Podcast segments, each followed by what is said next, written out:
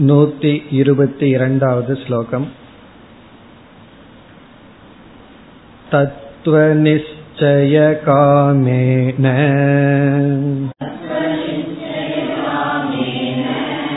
न्यायागमविचारिणाम्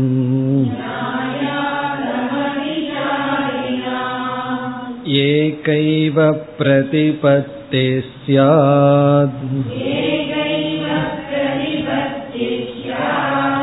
साप्यत्र स्फुटमुच्यते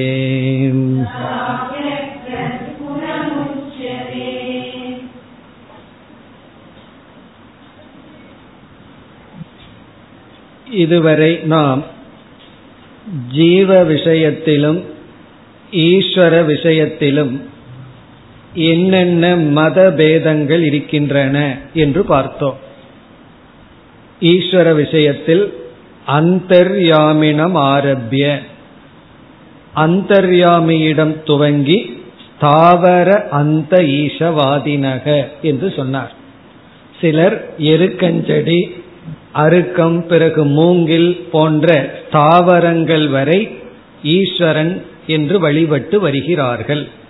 அதாவது மாயையுடன் கூடிய சைத்தன்யத்தில் ஆரம்பித்து ஜடமான பொருள்கள் வரை எத்தனையோ மதங்கள் இருந்தன. அதை இங்கு கூறினார். ஒவ்வொருவரும் இஷ்ட தேவதை என்று ஒவ்வொரு விதமாக ஈஸ்வரனை வழிபட்டு வருகிறார்கள். ஈஸ்வரனுக்கு லட்சணம் கொடுத்து வருகிறார்கள் என்று சொல்லி ஈஸ்வரனை பற்றிய மத பேத விசாரத்தை முடிவு செய்தார். இனி நூத்தி இருபத்தி இரண்டாவது ஸ்லோகத்திலிருந்து நூத்தி ஐம்பத்தி இரண்டாவது ஸ்லோகம் வரை மாயா தத்துவ விசாரத்திற்கு வருகின்றார். மிக நல்ல இடம். மாயையை விசாரம் செய்து மாயையினுடைய தத்துவத்தை நமக்கு போதிக்கின்றார். அதனுடைய முகவுரை தான் நூத்தி இருபத்தி இரண்டாவது ஸ்லோகம். இப்ப இந்த நூத்தி இருபத்தி இரண்டாவது ஸ்லோகத்தில் நமக்கு ஒரு சந்தேகம் வருகின்றது. அதாவது உபனிஷத்தை பயன்படுத்துபவர்களே இவ்வளவு கருத்து வேறுபாடுகள் கொண்டிருந்தால் எதை சரியான அறிவு என்று எடுத்துக்கொள்வது? எனக்கு சரியான அறிவு எப்படி வரும் என்ற ஒரு சந்தேகம் நமக்கு வரலாம். அதற்கு இங்கு பதில் சொல்கின்றார் நாம் உபனிஷத்தை எப்படிப்பட்டவனாக இருந்து அணுக வேண்டும்? அதை முதலில் கூறுகின்றார் தத்துவ நிச்சய காமேன. நாம் உபனிஷத்தை அல்லது ஒரு பிரமாணத்தை கையாளும் பொழுது எப்படிப்பட்ட நோக்கத்துடன் அணுக வேண்டும்? அதை சொல்கின்றார் தத்துவ நிச்சயம். காமம்னா ஆசைப்பட்டவனாக. எப்படி தத்துவத்தை நிச்சயம் செய்ய வேண்டும் என்ற ஆசையில் அணுக வேண்டும். அப்படி ஆசைப்பட்டவனாக விசாரத்தில் ஈடுபட வேண்டும். இப்ப நம்ம உபனிஷத்துக்குள்ள போகும் பொழுது இதுல என்ன உண்மை சொல்லப்பட்டுள்ளது என்ற அறிவுதான் எனக்கு தேவை என்ற உணர்வுடன் நோக்கத்துடன் அணுக வேண்டும். உபனிஷத்துக்குள்ள போய் அது நமக்கு குழப்பத்தை தான் கொடுக்குது சரியா விளங்கவில்லைன்னா பல காரணங்கள் இருக்கலாம். அதில் ஒரு முக்கிய காரணம் நமக்கு அந்த தத்துவத்திலேயே விருப்பம் இல்லாமல் போகலாம். அவர் படிச்சிருக்கார் நான் படிக்கிறேன். அல்லது என்னதான் சொல்லி இருக்குன்னு பார்க்கலாம். அல்லது கொஞ்சம் போர் அடிக்குது டைம் பாஸ் ஆகணும் படிச்சு பார்ப்போம். இப்படி எத்தனையோ காரணத்துல அணுகலாம். அப்படி இல்லாமல் தத்துவ நிச்சய காமக. இத நம்ம வந்து நமக்கு தெரிஞ்ச லாங்குவேஜில் சொல்லணும்னா முமுக்ஷுவாக ஜிக்யாசுவாக நாம் அணுக வேண்டும். அல்லது ஒரு பிரமாணத்தை அணுகும் பொழுது பிரமாதாவாக அணுக வேண்டும்.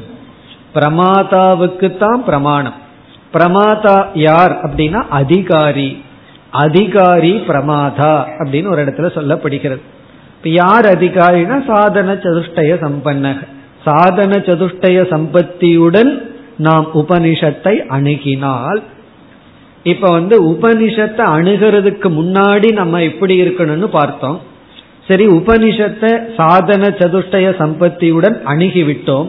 விசாரம் எப்படி நடக்க வேண்டும்? அதை அடுத்த பகுதியில் கூறுகின்றார். நியாய ஆகம விசாரினாம். இந்த விசாரம் வந்து நியாயமாக இருக்க வேண்டும். நியாயத்துடன் கூடி இருக்க வேண்டும். நியாயத்துடன் கூடி இருக்க வேண்டும்னா அநியாயமா விசாரம் பண்ணுவோமான்னு ஒரு சந்தேகம் வரலாம். இங்க நியாயம் அப்படிங்கிறது தர்க்கம். அதாவது சிந்திக்க வேண்டும் யுக்தியை பயன்படுத்த வேண்டும். யுக்தியுடன் அணுக வேண்டும். எதை அணுக வேண்டும்? ஆகம. ஆகமம்னு இந்த இடத்துல உபனிஷத். அதாவது யுக்தியுடன் உபனிஷத்தை அணுக வேண்டும். தத்துவ நிச்சயத்தை செய்ய வேண்டும்ங்கிற நோக்கத்துடன் யுக்தியுடன் நியாயத்துடன் ஆகமத்தை விசாரம் என்றால் விசாரம் செய்பவர்களுக்கு. அதாவது நியாயத்துடன் தர்க்கத்துடன் யுக்தியுடன் உபனிஷத்தை விசாரம் செய்பவர்களுக்கு. பிறகு எப்படிப்பட்டவர்களாக தத்துவத்தை நிச்சயம் செய்ய வேண்டும் என்ற விருப்பத்துடன் இருப்பவர்களுக்கு இதுல வந்து நியாய ஆகமம்ங்கிறத ரெண்டு விதத்துல படிக்கலாம். ஒன்று தர்க்கத்துடன் தர்க்க புத்தியுடன் உபனிஷத்திற்குள் செல்ல வேண்டும். அப்படின்னா என்ன அர்த்தம்? அதாவது உபனிஷத் ஒரு வாக்கியத்தை சொல்லுது அப்படின்னா அந்த வாக்கியம் வந்து நம்முடைய அனுபவத்துக்கு முரண்பட்டிருந்தால் நமக்கு அது புரியவில்லை என்றால் உபனிஷத் சொல்லுது நான் ஏத்துக்கிறேன் அப்படின்னு மூடத்தனமா இல்லாமல் அது ஏன் அப்படி சொல்கிறது? அப்படி சொல்வது என்னுடைய அனுபவத்துக்கு ஏன் முரண்படுகிறது? அப்ப என்னுடைய அனுபவத்தை நான் திரும்பி புரிஞ்சு கொள்வதா அல்லது உபனிஷத்து வாக்கியத்தை திருத்தி புரிந்து கொள்வதா? என்ற விசாரம். அதுதான் இந்த இடத்துல யுக்தி. உபனிஷத்து வந்து என்ன பூரணமானவன்னு சொல்லுது. என்னுடைய அனுபவம் வந்து அல்பமானவன் சொல்லுது. அப்ப நம்ம வந்து யுக்தி இல்லைன்னா உபனிஷத்து மேல ஸ்ரத்த மட்டும் இருந்தா உபனிஷத்து என்ன அப்படி சொல்லுது? என்னுடைய அனுபவம் இப்படி இருக்கு இப்படியே வச்சுக்குவோம். ரெண்டு பேரும் உபனிஷத்து ரைட்டு நானும் ரைட் அப்படி எடுத்துக்கொள்ள கூடாது. காரணம் என்னன்னா ஞானம் ஒன்றுதான் அறிவு வந்து ஒன்றுதான். பலதான் இருக்காது. இதுவும் நல்லா இருக்கு அதுவும் நல்லா இருக்குங்கிறது அனுபவத்துல ரைட். லட்டு பிடிக்குமா ஜிலேபி பிடிக்குமான்னு கேட்டா ஒருத்தர் சொல்றாரு எனக்கு இதுவும் பிடிக்கும் அதுவும் பிடிக்கும் ரெண்டும் ஓகேங்களாம். அது எக்ஸ்பீரியன்ஸுக்கு ரைட் ஆனா அறிவுக்கு வந்தா அதுல வந்து ஒன்று தான் இருக்கும். அதுல வந்து பல இருக்காது. ஆகவே உபனிஷத்தினுடைய வாக்கியத்தை சரியாக புரிந்து கொள்வதற்கு நியாயத்தை பயன்படுத்த வேண்டும். இப்ப உபனிஷத்து வாக்கியத்துல என்ன தத்துவம் இருக்குங்கிறதுக்கு நியாயத்தை பயன்படுத்துதல். அப்படி ஒரு பொருள். அதாவது ஆகம வாக்கியத்தை விசாரம் பண்ணும் பொழுது யுக்தி பூர்வமாக விசாரம் செய்து எதற்கும் முரண்பாடில்லை என்று புரிந்து கொள்ள வேண்டும். அப்படி ஒரு பொருள். இனி ஒரு பொருள் வந்து விசாரம் நியாயத்தையும் பிறகு ஆகமத்தையும் விசாரிக்க வேண்டும். இப்ப நியாய ஆகமயோக விசாரணம். இப்ப நியாய விசாரம் ஆகம விசாரம் அப்படின்னா தர்க்க சாஸ்திரத்தை எல்லாம் நல்லா விசாரம் பண்ணி ஆகம சாஸ்திரத்தை எல்லாம் நல்லா விசாரம் பண்ணி பிறகு தர்க்கத்துல எந்த பகுதியை எடுத்துக்கலாம் எந்த பகுதியை எடுத்துக்கொள்ள கூடாது. தர்க்கம் வந்து எந்த அளவுக்கு பயன்படும்னு விசாரம் பண்றது. பிறகு ஆகமத்தையும் விசாரம் பண்ணி எது? அதில் இருக்கிற உண்மை தத்துவத்தை தெரிஞ்சுக்கணுங்கிற ஆசையில நியாயம் ஆகமம் இதையெல்லாம் விசாரம் செய்தால் நமக்கு என்ன கிடைக்கும்னு சொல்றார் இரண்டாவது வரியில. ஏகா ஏவ பிரதிபத்திகி சியாத் பிரதிபத்திகி அப்படின்னா இந்த இடத்துல ஞானம் அறிவு பிரதிபத்திகி புரிந்து கொள்ளுதல் அண்டர்ஸ்டாண்டிங் அது எவ்வளவு எப்படி புரிஞ்சு கொள்வோம் நம்ம அறிவு எப்படிப்பட்டதா இருக்கும்? ஏகா ஏவ. அது ஒன்றாகத்தான் இருக்கும். ஞானம்ங்கிறது ஒன்றாகத்தான் இருக்கும்.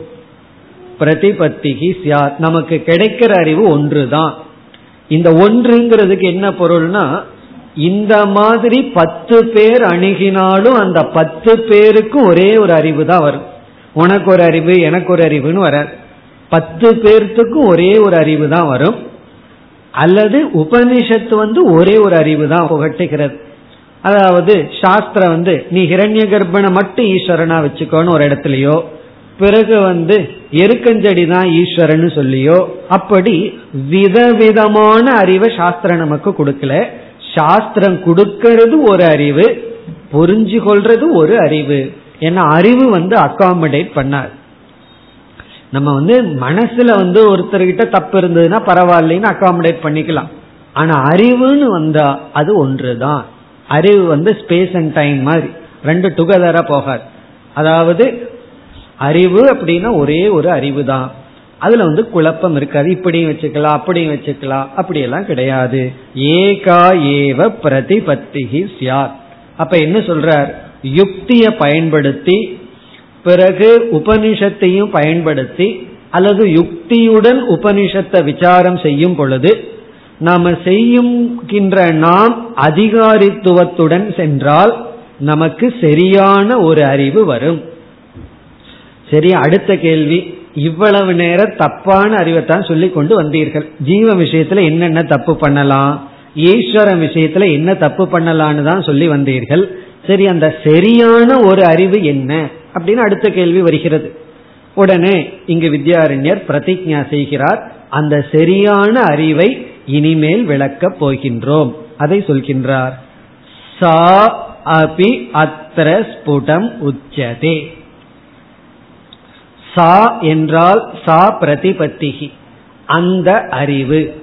சா அப்படின்னா அது அதுனா அந்த அறிவு அறிவும் அந்த அறிவும் அபி அத்திர அத்திரன இதப்பரம். இதற்கு பிறகு இனிமேல் ஸ்புடம் உச்சதே. மிக தெளிவாக சொல்லப்படுகிறது. வித்யாரண்யராகிய மயா என்னால். அதாவது அந்த ஒரு சரியான அறிவு இதற்கு பிறகு தெளிவாக சொல்லப்படுகிறது. இப்ப வித்யாரண்யர் சொல்றார் நான் தெளிவா தான் சொல்ல போறேன் அப்படின்னு சொல்றார். படிச்சதுக்கு அப்புறம் தெளிவா இல்லையே அப்படின்னா அது அவருடைய உபதேசத்தில் இல்லை. நம்ம கிட்ட வேணா தெளிவில்லாம இருக்கலாம். நான் மிக தெளிவாக அந்த ஒரு சரியான அறிவு இது என்ன என்பதை சொல்ல போகின்றேன். இப்ப நம்ம தெளிவா புரிஞ்சுக்க வேண்டிய முதல் விஷயம் என்ன வேதாந்தத்துக்குள்ள? அது ஆத்மா பிரம்மத்தை விட இந்த மாயையத்தான் நம்ம தெளிவா புரிஞ்சுக்க வேண்டியது இருக்கு. தெளிவா புரிஞ்சுக்க முடியாதுன்னு தெளிவா புரிஞ்சுக்க வேண்டியது இருக்கு. அந்த மாயையை பத்தி ஆகவே இப்ப வித்யாரண்யர் வந்து மாயா தத்துவத்தை எடுத்துக்கொள்ள போறார். மாயாங்கிற ஒரு தத்துவத்தை எடுத்துட்டு அந்த மாயைய எவ்வளவு தெளிவா புரிய வைக்க முடியுமோ அவ்வளவு தெளிவா புரிய வைக்க முயற்சி செய்கிறார். அவரும் முயற்சி செய்கிறார். நாமளும் முயற்சி செய்வோம். யாரு ஜெயிப்பாங்கன்னு பார்த்துருவோம். அவர் வந்து முயற்சி செஞ்சு நமக்கு புரிய வச்சிருவாரான்னு பார்ப்போம். இப்ப மாயையை பற்றிய விசாரம் ஆரம்பம் ஆகிறது அது ஏன் மாயையை பற்றி விசாரம்னா மாயை பற்றி விசாரத்துலதான் அந்த மாயையிலிருந்து ஈஸ்வரன் ஒரு தத்துவம் வருது. பிறகு அந்த ஈஸ்வரன் யார் அப்படின்னு தெளிவாகும். பிறகு அந்த மாயை ஈஸ்வரனை விசாரம் பண்ணும்போது தான் நமக்கு பிரம்ம தத்துவம் கிடைக்க போகுது. அந்த பிரம்மத்துக்கு நம்ம ஆத்மாவுக்கு என்ன சம்பந்தம்? இதெல்லாம் வரப்போகின்றது. ஆகவே முதலில் அவர் சரியான அறிவு நமக்கு தேவைன்னு சொன்னார். அது எதை பற்றிய விசாரம்னா மாயையை பற்றியது ஈஸ்வரனை பற்றியது அந்த மாயா விசாரத்தை இனி ஆரம்பம் செய்கின்றார் நூத்தி இருபத்தி மூன்றாவது ஸ்லோகம் मायां तु प्रकृतिं विद्यात् मायिनं तु महेश्वरम्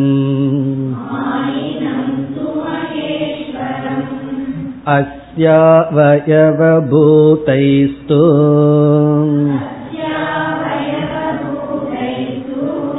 व्याप्तं सर्वमिदं जगत्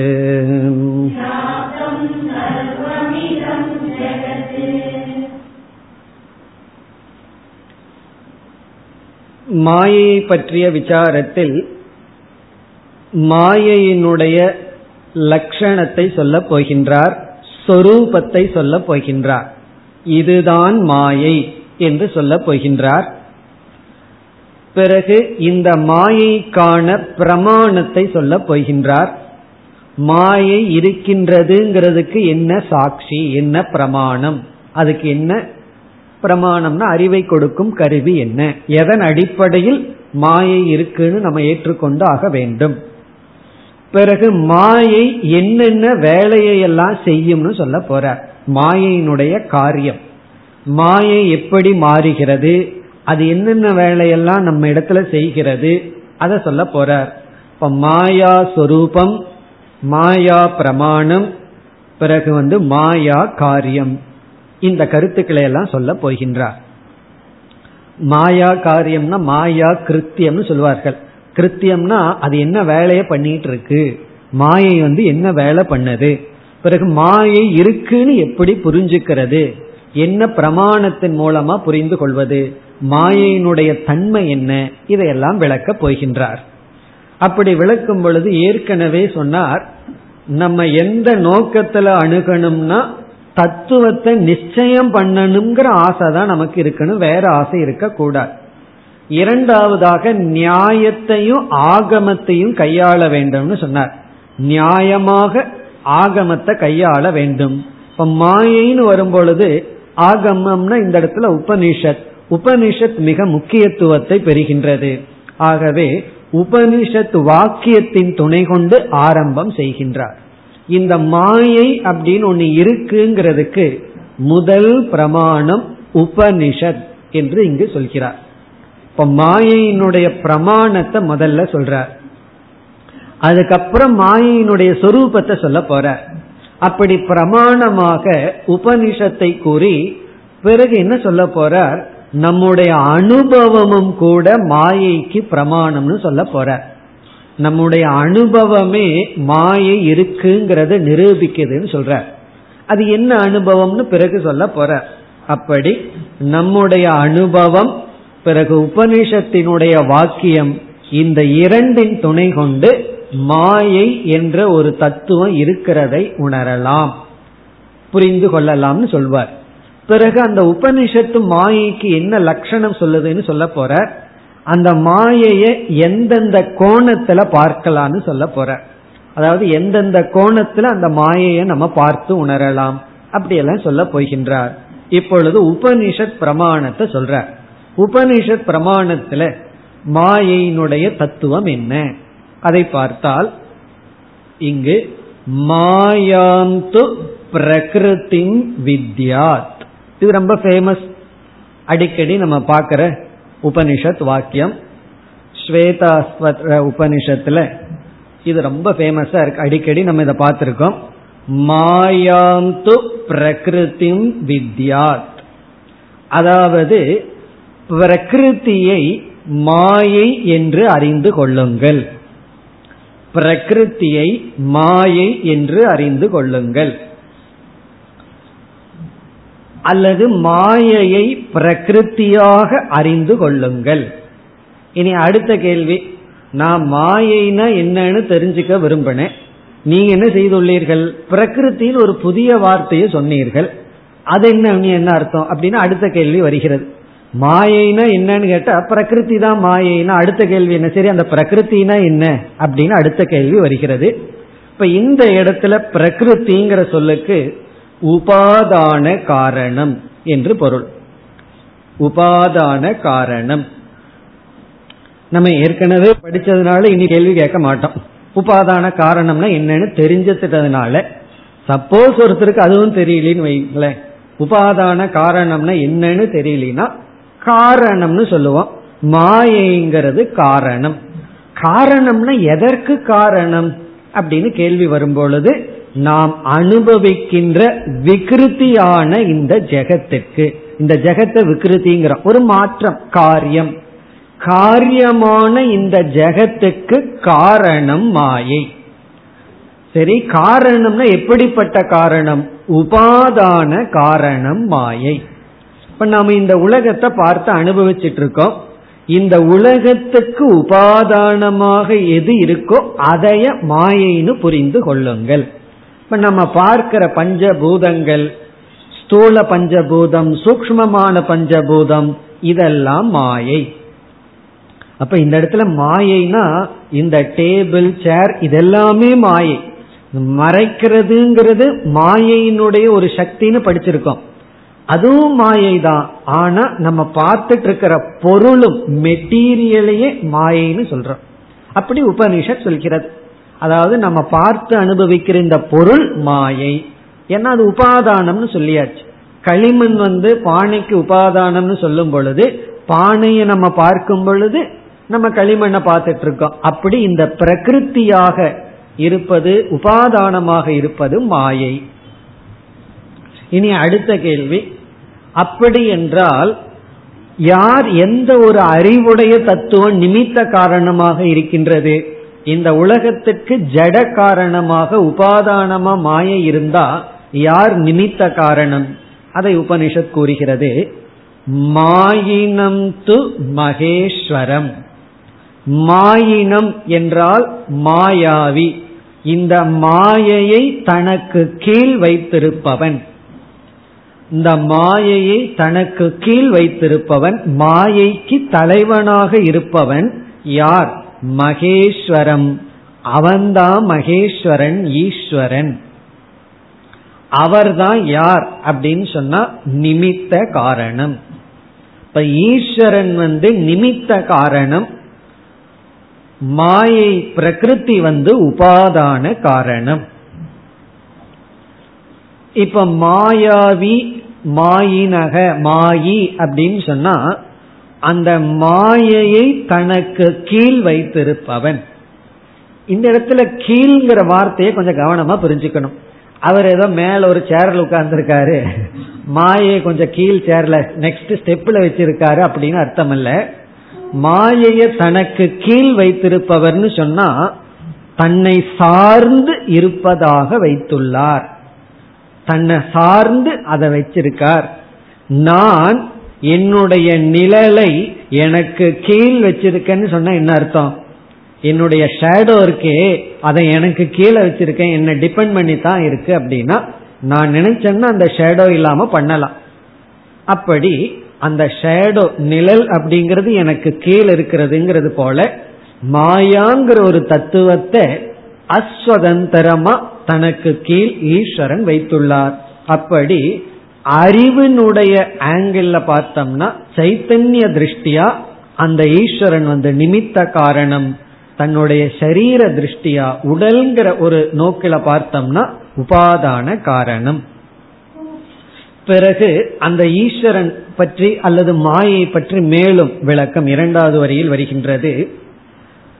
அஸ்ய அவயவ பூதைகி அஸ்ய என்றால் அவருடைய. அவருடையன மாயாவியின் உடைய இங்க ஈஸ்வரனுக்கு பேரு மாயாவி. மாயாவியினுடைய மாயாவினக ஈஸ்வரனுடைய. அவயவ பூதைகி அதாவது அந்த ஈஸ்வரன் ஒரு தத்துவம் இருக்கு. அவர் வந்து அறிவு சொரூபமானவர். ஏன்னா நிமித்த காரணம் என்னைக்குமே அறிவு சொரூபமா தான் இருக்கும் ஜடமா இருக்க முடியாது. அந்த அறிவு சொரூபமான ஈஸ்வரன் வந்து என்ன செய்கின்றாரா? தன்னுடைய அறிவு சொரூபத்தினுடைய ஒரு சிறிய அம்சத்தை மாயைக்குள்ள வெளிப்பாடு செய்கிறார். மாயைங்கிறது வந்து தன்னை சார்ந்து இருக்கின்ற ஒரு தத்துவம். அந்த மாயை முழுமையா கிடையாது. மாயைங்கிறது ஒரு பெரிய தத்துவமா இருந்தாலும் அதுல ஒரு பகுதி. ஒரு பகுதி என்னன்னா சூக்மமான பகுதி. ஸ்தூலமான பகுதி அல்ல. மாயையினுடைய சூக்மமான ஒரு பகுதிக்குள்ள ஓ என்ன செய்கின்றார்? தன்னுடைய அம்சமான சைத்தன்யத்தை வெளிப்படுத்துறார். யாரு? ஈஸ்வரன். இப்ப ஈஸ்வரன் தன்னுடைய சைத்தன்யம்ங்கிற ஒரு தத்துவத்துல மாயையினுடைய சூக்மமான ஒரு பகுதியில தன்னுடைய சைத்தன்யத்தை வெளிப்படுத்துறார். அப்படி வெளிப்பட்ட உடனே என்ன ஆகுது அப்படின்னா அந்த சூக்மமான பகுதி வெஷ்டியாக இருந்தால் இண்டிவிஜுவலா இருக்கும் பொழுது அதற்குள்ள ஜீவன் என்ற ஒரு தத்துவம் ஏற்படுகிறது. ஜீவன் அப்படிங்கிற ஒரு தத்துவத்தை உற்பத்தி செய்கின்றார். அது எப்படி பண்றார்னா ஈஸ்வரன் அறிவு சொரூபமானவர் மாயையில தன்னுடைய சிறிய அம்சத்தை வெளிப்படுத்துகிறார். இங்க அம்சம் அப்படின்னா ஒரு சிறிய பிரதிபிம்பத்தை ஏற்படுத்துகிறார்.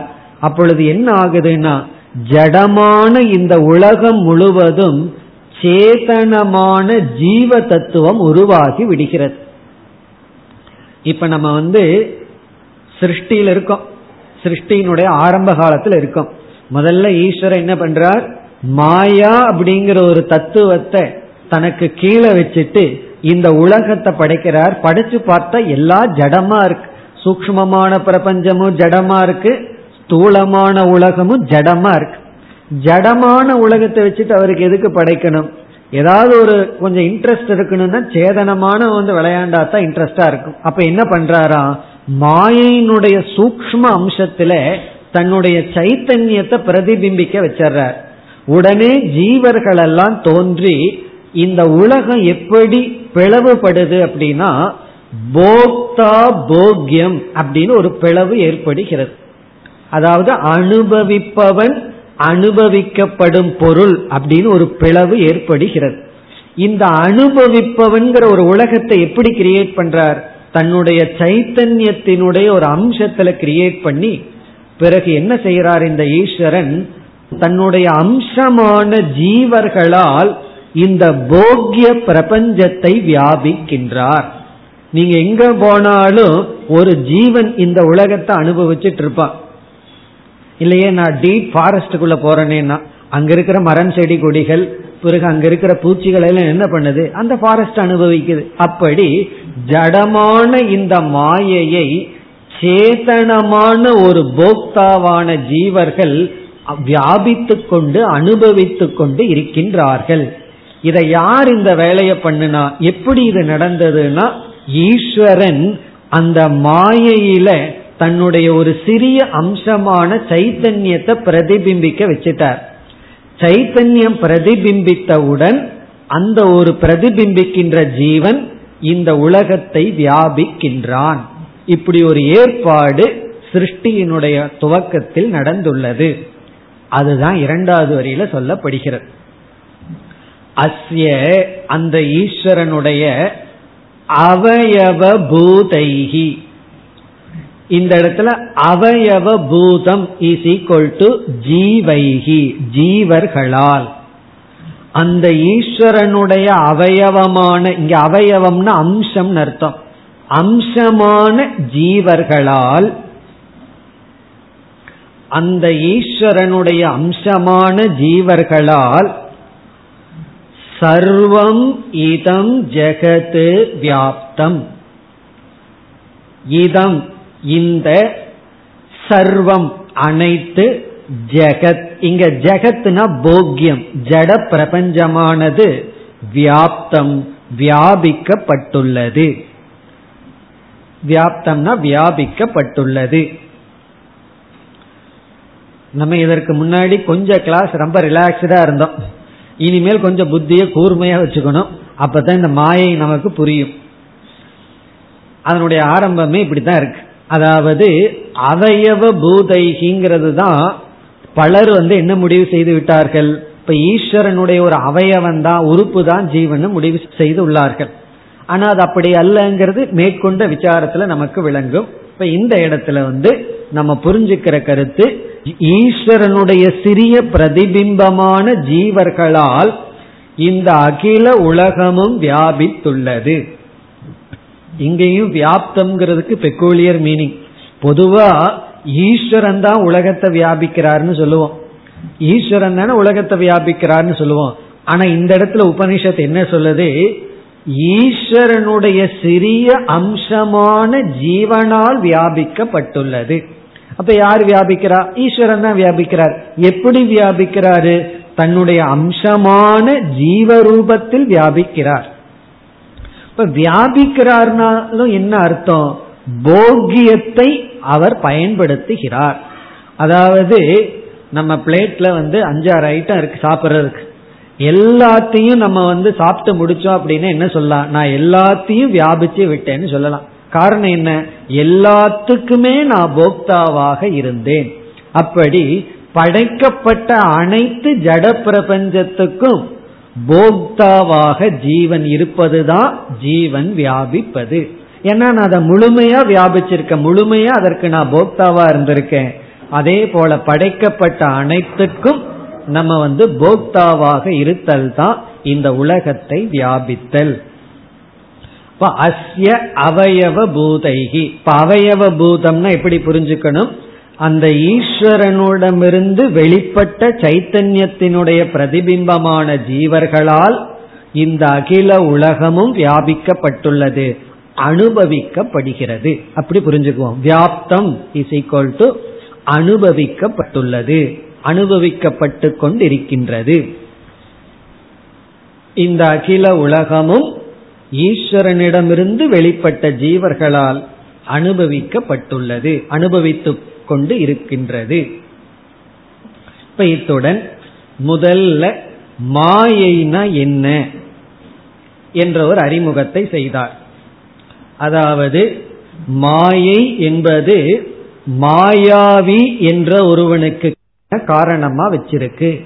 அப்படிங்கறத இந்த ஸ்லோகத்திலிருந்து நமக்கு கிடைக்கிற கருத்து. இனி மேற்கொண்டு நம்ம மாயை பற்றி படிப்படியான விசாரத்தில் செல்ல இருக்கின்றோம் இனி அடுத்த ஸ்லோகம் நூத்தி இருபத்தி நான்கு इति श्रुत्यनुसारेण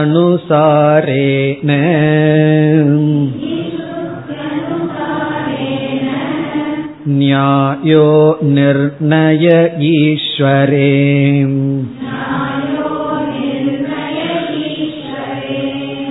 तथा सत्यविरोधस्यात्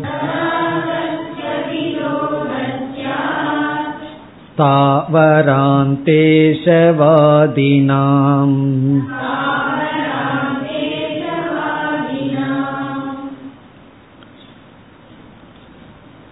இந்த இடத்துல என்ன சொல்கின்றார் இந்த மாதிரி நாம ஸ்ருதியை சார்ந்து விசாரம் செய்து கொண்டு போனால் நாம யாரிடமும் விரோதம் செய்து கொள்ள மாட்டோம். நம்ம யார் இடத்துல ரகல பண்ண மாட்டோம்னு சொல்றோம். முன்ன வந்து வீட்டுல ரகல பண்ணிட்டு இருந்தோம். சாஸ்திரத்துக்குள்ள வந்து வேற வாதிகளோட ரகல நடந்துட்டு இருக்கு. நீ சொல்றது தப்பு அப்படின்னு சொல்லிட்டு இருக்கோம். நம்ம இங்க என்ன செய்ய போறோமா? ஸ்ருதியினுடைய அடிப்படையில ப்ராப்பரா போனா ஈஸ்வரனை பற்றி யாரு என்ன சொன்னாலும் அவர்களோட நமக்கு விரோதம் வராது. ஒருத்தர் சொல்றார் எருக்கஞ்செடி தான் ஈஸ்வரன். ஒருத்தர் சொல்றார் மூங்கில் தான் ஈஸ்வரன். அதெல்லாம் சொன்னார் அல்லவா? இப்படி ஒவ்வொருவரும் ஒவ்வொன்னு சொன்னா நம்ம வந்து ஒத்துக்குவோமா? ஆமா. பிறகு அவங்களுக்கு நமக்கு ஒரு வித்தியாசம். அதுதான் அவங்க சொல்லுவார்கள். நாம அதுவும் அப்படின்னு சொல்லுவோம் அவ்வளவுதான். அதான் வேறுபாடு. அதுவும் ஈஸ்வரன் தான். நீ எதெல்லாம் ஈஸ்வரன் சொல்றியோ அதெல்லாம் ஈஸ்வரன் தான் பிறகு நீ இல்லைன்னு சொன்னீங்கன்னா அந்த இல்லைன்னு சொல்றது ஈஸ்வரன் தான் அப்படின்னு நம்ம சொல்லிடுவோம். அப்படி எல்லாமே ஈஸ்வரன் சொல்லுவோம். நமக்கு யாருடனும் விரோதம் கிடையாது அப்படின்னு சொல்றார். கௌடபாதர் தன்னுடைய காரிகையில இந்த கருத்தை சொன்னார். அதாவது தைரயம் ந விருத்தியதே. நம்ம யாரோடைய ரகல பண்ண மாட்டோம். அதுதான் அத்வைதிகளினுடைய பியூட்டி மற்றவங்கள வேலை பண்ணிக்குவாங்க நமக்கு அப்படி கிடையாது. ஏன்னா அனைத்தையும் ஒரு படியா நம்ம எடுத்துக்கோம் சர்வாபேக்ஷ நியாயம்னு ஒரு நியாயம் இருக்கு. சர்வாபேக்ஷன எல்லாமே தேவைதான். ஒருத்தன் வந்து ஈஸ்வரன் இல்ல இல்லைன்னு கொஞ்ச நாள் சொல்லிட்டு இருக்கான்னு வச்சுக்கோமே. மேபி அவனுடைய அந்த கரணத்துக்கு கொஞ்ச நாள் அப்படி சொல்றது தேவைப்பட்டிருக்கு அதனால சொல்லியிருக்கான். அதனால நம்ம அனைவரையும் ஏற்றுக்கொள்வோம். அப்படின்னு சொல்லி எல்லாமே ஒரு படியாக தேவைப்படும். இப்ப நமக்கு யார் இடத்திலையும் விரோதம் வராது. எப்பொழுதுனா ரொம்ப முக்கியமான கருத்து என்னன்னா நம்ம சரியா ஈஸ்வரனை நிச்சயம் பண்ணதற்கு பிறகுதான். நம்மளே தகராறா இருந்தோம்னு வச்சுக்கோமே. இப்ப நம்ம யாரு ஈஸ்வரன்னு நிச்சயம் பண்ணிட்டோம்னா நம்ம மனதிற்குள்ள யாரிடமும் விரோதம் வராதான். காரணம் என்ன? நமக்கு தெரிஞ்சிடும் அவங்க எந்த லெவல்ல இருக்காங்க. அவங்க எந்த நிலையில் இருக்காங்கன்னு தெரிஞ்சுட்டா எதுக்கு விரோதம் வரும்? அவர்களுடைய அறியாமையை நம்ம பார்க்க முடியும். அப்ப நமக்கு யாரிடத்திலையும் வெறுப்போ விரோதமோ கிடையாது. அதை இங்கு சொல்கின்றார். நம்ம வந்து இந்த மாதிரி ஸ்ருதியுடன் நியாயத்துடன் விசாரம் பண்ணி முடிவு செய்தால் நமக்கு பகைவர்கள் கிடையாது. நம்ம அஜாத சத்ரு ஆகி விடுவோம். மோக்ஷமே அதுதான். அஜாத சத்ரு ஆகிறதா மோக்ஷம்? அஜாத சத்ருனா நமக்கு இந்த உலகத்துல யாருமே பகைவர்கள் கிடையாது. நான் ஒருத்தன் தான் எனக்கு இருக்குன்னு சொல்லக்கூடாது. எனக்கு நானும் பகைவன் இல்லை யாரும் பகைவன் இல்லை.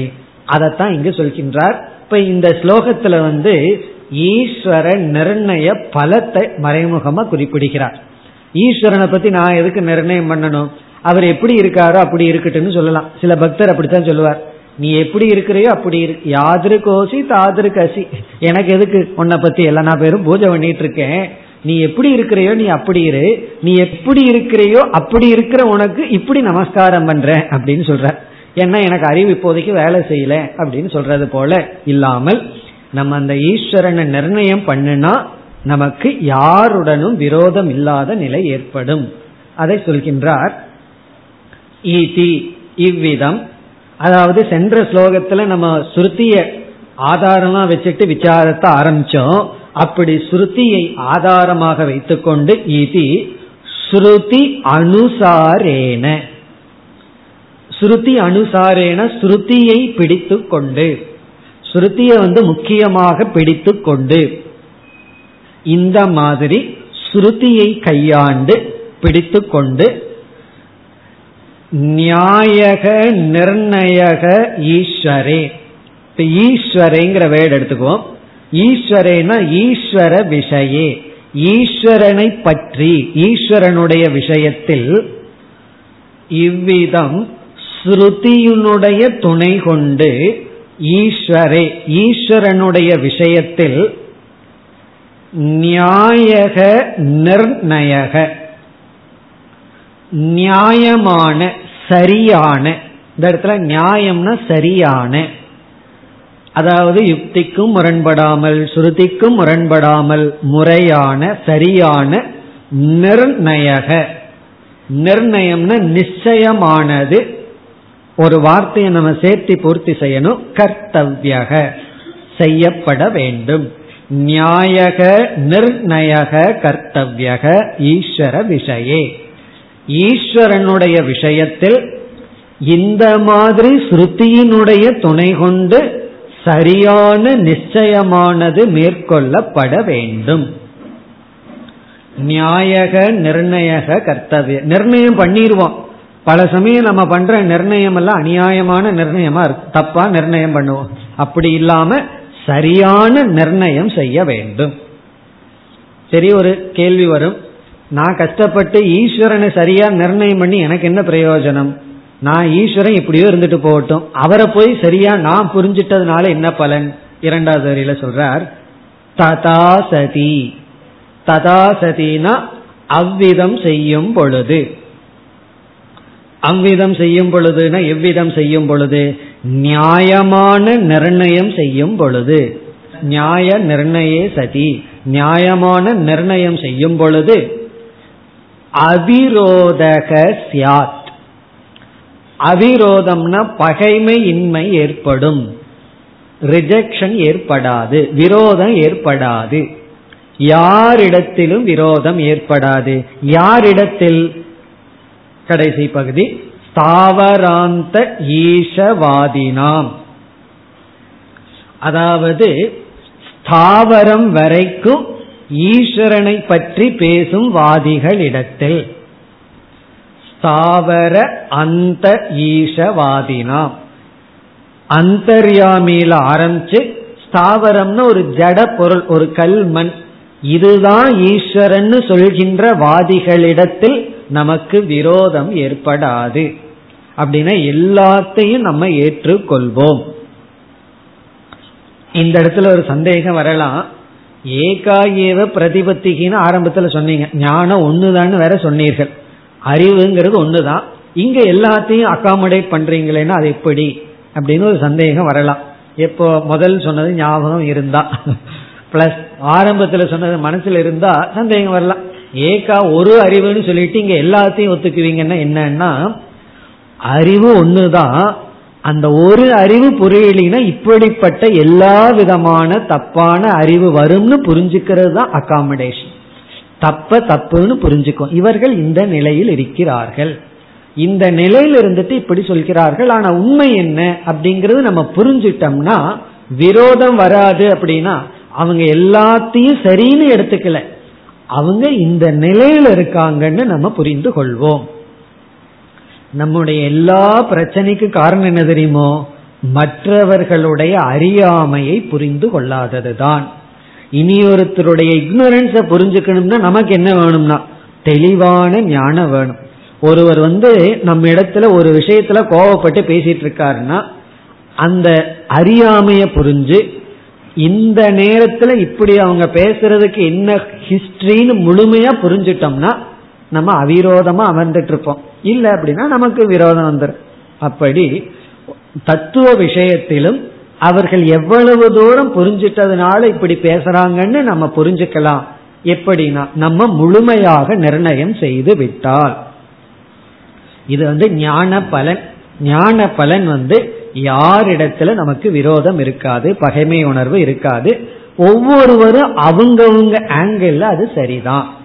அவங்களுடைய அறிவுக்கும் பக்குவத்துக்கும் அது சரிதான். ஆனா உண்மைன்னு வந்துட்டோம்னா அவங்க வந்து படிப்படியா முன்னேறி வர வேண்டும் அப்படின்னு நாம் புரிந்து கொள்வோம். அப்ப இந்த ஸ்லோகம் வந்து நியாய நிர்ணயம் பண்ணணும். அதாவது யுக்தி சுருத்தி ரெண்டையும் சேர்ந்து எடுத்துட்டு போகணும். அப்படி எடுத்துட்டு போன என்ன பலன்னு சொல்லிட்டார். இனிமேல் விசாரத்தை சுருத்தியின் துணை கொண்டே ஆரம்பம் செய்கின்றார். நூத்தி இருபத்தி ஐந்தாவது ஸ்லோகம். माया चेयं तमो रूपा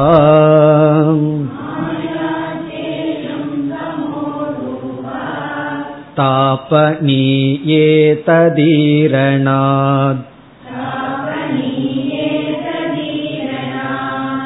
अनुभूतिं तत्र मानम् प्रतिजिज्ञे श्रुतिस्वयम्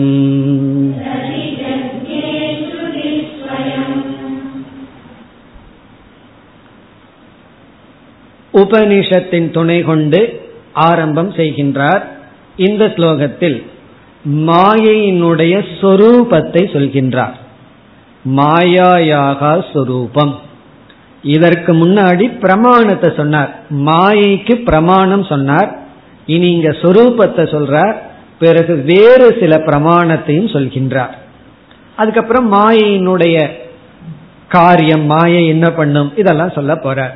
மாயையினுடைய சொரூபம் வந்து என்னன்னு ஒரு உபனிஷத் கூறுகின்றது. நிருசிங்க உத்தர தாபனியம் அப்படின்னு ஒரு உபனிஷத். அந்த உபனிஷத் என்ன சொல்கின்றதா மாயா தமோ ரூபா. அது உபனிஷத் மாயைக்கு கொடுக்கிற லட்சணம். அதையே இங்கு குறிப்பிடுகின்றார். இயம் மாயா ச தமோ ரூபா. மாயா தமோ ரூபா. அதான் சுருதி வாக்கியம். இப்ப இயம் ச மாயா. இந்த மாயை தமோ ரூபா. தமோ ரூபமாக இருக்கிறது. அஜான சொரூபமாக இருக்கின்றது. எங்க சொல்லப்பட்டுள்ளது? தாபனீயே தது ததா ஈரணாத். இவ்விதம் தாபனீய உபனிஷத்தில் சொல்லப்பட்டுள்ள காரணத்தினால் ஈரணாத்னா சொல்லப்பட்ட காரணத்தினால் இப்ப இங்க வந்து என்னென்ன சொல்லியிருக்காருன்னா மாயையினுடைய சொரூபத்தையும் சொல்லியிருக்கார் மாயைக்கான பிரமாணத்தையும் சொல்றார். அதாவது தாபனீய உபனிஷத்துல மாயை வந்து தமோ ரூபம்னு சொல்லப்பட்டுள்ளது. இந்த தமோ ரூபத்தை அடுத்த ஸ்லோகங்களில் விளக்க போற. இப்ப இந்த இடத்துல தமோ ரூபம்னு வச்சுக்குவோமே. உண்மையிலேயே தமோ ரூபம்ங்கிறது உதாகரணம் தான் எக்ஸாம்பிள் தான் இருளை போல. அப்படித்தான் சொல்லப்பட்டிருக்கு. தமோ ரூபம்ங்கிறது சுரூபம் அல்ல லட்சணம் அல்ல அந்த லட்சணம் இனி விளக்கப்பட இருக்கின்றது. அதாவது தமோ ரூபம்னா இருள்மயமானது. தாமசமானது. சரி மாயை தாமச ரூபமா இருக்குன்னு உபனிஷ சொல்லியிருக்கு. இந்த தாமசமான ரூபமா இருக்குன்னு எனக்கு எப்படி தெரியும்? அதற்கு என்ன மீண்டும் ஒரு பிரமாணம்? இங்க அடுத்த பிரமாணமாக சொல்வது நம்முடைய அனுபவம் அப்படியே சொல்ற. நம்முடைய அனுபவம் தான் பிரமாணம் அப்படின்னு சொல்கின்றார் இரண்டாவது வரியில். தத்ர தத்ரமானம் அனுபூதி அப்படின்னா இங்க நம்முடைய எக்ஸ்பீரியன்ஸ் அனுபவம். தத்ர மாயா விஷயத்தில் அனுபூதி மானம் பிரதி ஜக்ஞே ஸ்ருதி ஸ்வயம். ஸ்ருதியே என்ன சொல்லுதான் மாயை தமோ ரூபமா இருக்குங்கிறதுக்கு நம்முடைய அனுபவம் தான் பிரமாணம். இங்க மானம் அப்படின்னா பிரமாணம்னு அர்த்தம். மானம்னா பிரமாணம். எது பிரமாணம்? அனுபூதி மானம். நம்முடைய அனுபவம்தான் பிரமாணம் என்று பிரதிஜக்ஞே கூறுகிறது. யார் கூறுகிறார்கள்? ஸ்ருதிகி ஸ்ருதியே கூறுகிறது. பிரதிஜக்ஞேனா கூறுகிறது. யார்? ஸ்ருதிகி ஸ்வயம். தானே இதையும் கூறுகிறது. அதாவது உபனிஷத் என்ன செய்யுதான் மாயையினுடைய சுரூபத்தையும் சொல்லுது. இந்த மாயை இப்படிப்பட்டதுன்னு நான் மட்டும் சொல்லல உங்களுடைய அனுபவமும் அதை விளக்குதுன்னு ஸ்ருதியே சொல்லுகிறது. அதாவது ஸ்வயம் அப்படிங்கறத பிரதிஜிக்ஞங்கிற இடத்துல போடணும். ஸ்வயம் பிரதிஜிக்னா உங்களுடைய அனுபவமும் பிரமாணம்னு ஸ்ருதியே சொல்லுது. இப்ப நான் வந்து ஒருத்தர்கிட்ட ஒரு விஷயத்த சொல்றேன். அதுவே பிரமாணம். அவருக்கு என்னுடைய வாக்கியத்துல சிரத்த இருந்தா.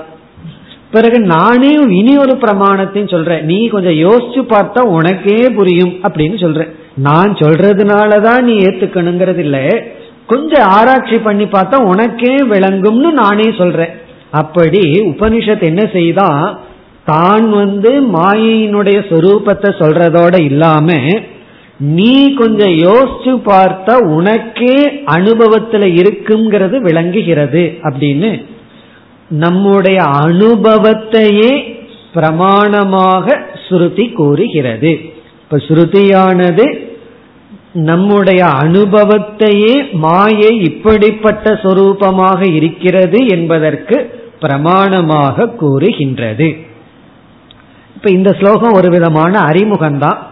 இனி அடுத்த ஸ்லோகத்துல தான் இந்த தமோ ரூபம்னா என்ன அப்படிங்கிற லட்சணம். அனுபவம் எப்படி இருக்கிறது அப்படிங்கிற லட்சணம். அதாவது மாயைய வந்து நம்ம மூணு ஆங்கிள் பார்க்க போறோம். இனி ஒன்று வந்து ஃபர்ஸ்ட் ஆங்கிள் அனுபவம். அடுத்த ஆங்கிள் வந்து யுக்தியினுடைய நோக்கில மாயை எப்படி இருக்கு? அறிவு பூர்வமா பார்த்தா மாயை எப்படி இருக்குன்னு பார்க்க போறோம். இப்ப அனுபவ பூர்வமா பார்த்தா மாயை எப்படி இருக்குன்னு பார்ப்போம். அதற்கு பிறகு இனி ஒரு ஆங்கிள்லையும் பார்க்க போறோம். மூணாவது ஒரு ஆங்கிள்லையும் பார்த்து கடைசியில முடிவுரை செய்வார். இந்த மூன்று திருஷ்டியில மாயைய நம்ம பார்க்கலாம். இப்போ ஒவ்வொரு திருஷ்டியிலையும் ஒவ்வொரு லட்சணம் சொல்ல போகின்றார். அதனுடைய ஆரம்பம் தான் இது. அதற்கு இந்த ஸ்லோகம் ஒரு அறிமுகம் போல. அதாவது மாயைங்கிறது தமோ ரூபம் இந்த தமோ ரூபமான மாயை அனுபவத்திலேயே விளங்கும்னு சொன்னார். இனி அடுத்த சந்தேகம் என்ன? தமோ ரூபம்னா என்ன? எப்படிப்பட்ட அனுபவம்? அடுத்த ஸ்லோகத்தில் விளக்குகின்றார். நூத்தி இருபத்தி ஆறாவது ஸ்லோகம்.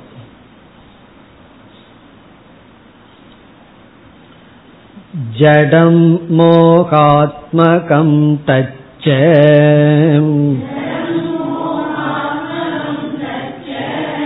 अनुभावयति श्रुतिः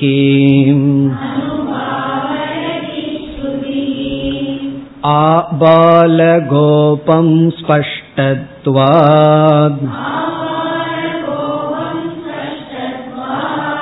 आनन्त्यं तस्य सा ब्रवीत्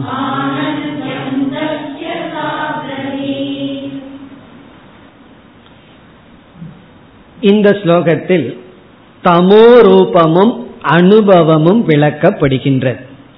மாயை தமோ ரூபம்னா என்ன? அதனுடைய விளக்கம் இங்கு வருகின்றது. மாயை தமோ ரூபம்ங்கிறதுக்கு என்ன பொருள்?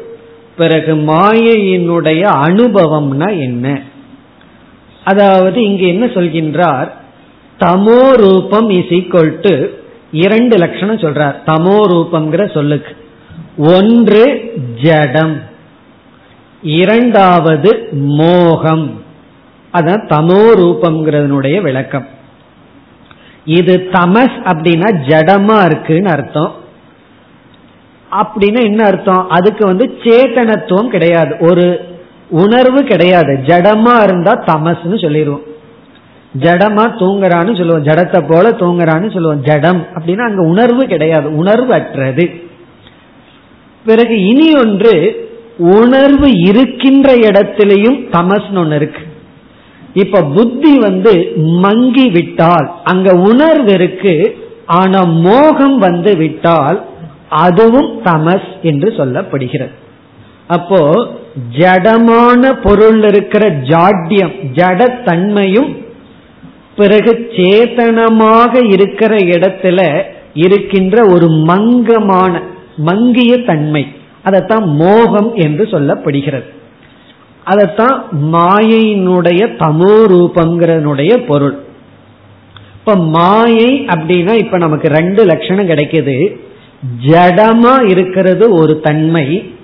பிறகு நம்முடைய அந்த கரணம் இருக்கே மனம் புத்தி. அது ஜடம் அல்ல ஸ்தூல சரீரமும் வெளியிருக்கிற பதார்த்தமும் கல்லு மண்ணு வேணா ஜடமா இருக்கு. அது மாயை ஆனா சேதனமா இருக்கிற அந்த கரணத்தில் இருக்கிற மோகம் இருக்கே அதுவும் மாயா சுரூபம் அதுவும் மாயை. அப்படின்னு இந்த தமசுக்கு ரெண்டு தமோ ரூபம்ங்கிறதுக்கு ரெண்டு இலக்கணம் கொடுக்கிறார். பிறகு அதற்கு அடுத்தது வந்து அனுபவ பிரமாணத்தை விளக்குகின்றார். இந்த அனுபவ பிரமாணம் மிக தெளிவா இருக்கு. நாம ஜடத்தை அனுபவிக்கிறோமா இல்லையா? நம்ம அனுபவிக்கிறோம். ஜட அனுபவம் நமக்கு இருக்கு அதாவது ஜட அனுபவம்னு எப்படி புரிஞ்சுக்கணும்னா நான் ஜடமா இருக்கிறேன்னு அனுபவம் இல்லை. ஜடமான பொருளை பற்றிய அனுபவம் நமக்கு இருக்கு இப்ப ஜடமான ஒரு பொருளை நான் அனுபவிக்கிறேன்னு சொன்னா மாயா ஜட ரூபம்னு சொன்னா நான் எதை அனுபவிக்கிறேன்? நான் மாயையை அனுபவிக்கின்றேன். இப்ப இந்த புஸ்தக ஜடமா இருக்கு. டேபிள் ஜடமா இருக்கு. அப்ப நான் எதை அனுபவிக்கிறேன்? எனக்கு எதை பற்றிய அனுபவம் இருக்கு? ஜடமான ஒரு அனுபவம் எனக்கு இருக்கு. அப்ப இதுல இருந்து என்ன தெரியுது? நான் ஜடத்தை அனுபவிக்கின்றேன் ஆகவே நான் மாயையை அனுபவிக்கின்றேன். இப்ப மாயா அனுபவம் எனக்கு இருக்கு. இனி ஒண்ணு நம்முடைய புத்தியில அப்பப்ப மோகத்தை அனுபவிக்கிறோம். அப்பப்பன்னு சொல்லக்கூடாது எப்பொழுதுமே. எல்லா நேரத்திலும் புத்தி சரியா வேலை செய்யறது இல்லை மோகத்தை அனுபவிக்கிறோம் மயக்கத்தை அனுபவிக்கின்றோம் குழப்பத்தை அனுபவிக்கின்றோம். அப்ப என்ன சொல்லலாம்? சேதனமான உணர்வுடைய புத்தியில மோகத்தை நம்ம அனுபவிக்கிறதுனால மாயா மோக ரூபம்ங்கிறதுக்கும் நமக்கு அனுபவம் தான் பிரமாணம். அப்ப நமக்கு என்ன தெரியுதுன்னா மாயை அப்படிங்கிறது ஜட ரூபமாகவும் இருக்கு மோக ரூபமா இருக்குன்னு முதல்ல சொல்லி இந்த மோகம் ஜடம் இந்த இரண்டையும் விளக்குகின்றார். இப்ப இந்த கருத்து நூத்தி இருபத்தி ஆறு நூத்தி இருபத்தி ஏழு இந்த ரெண்டு ஸ்லோகத்துல விளக்குகின்றார்.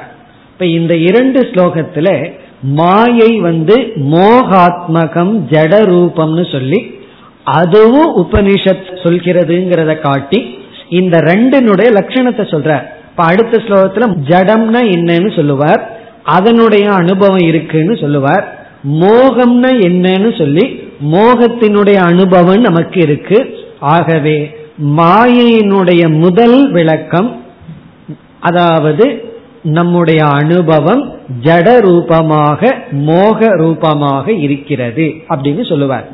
பிறகு இதே மாய்க்கு வேற ஆங்கிள் லட்சணம் சொல்ல போறார். இப்படி படிப்படியாக எடுத்துக்கொண்டு செல்ல இருக்கின்றார். மேலும் அடுத்த வகுப்பில் தொடரலாம். ॐ पूर्णमधः पूर्णमिधं पूर्णात् पूर्णमुदच्छते पूर्णस्य पूर्णमादाय पूर्णमेवावशिष्यते ॐ शान्ति शान्ति शान्तिः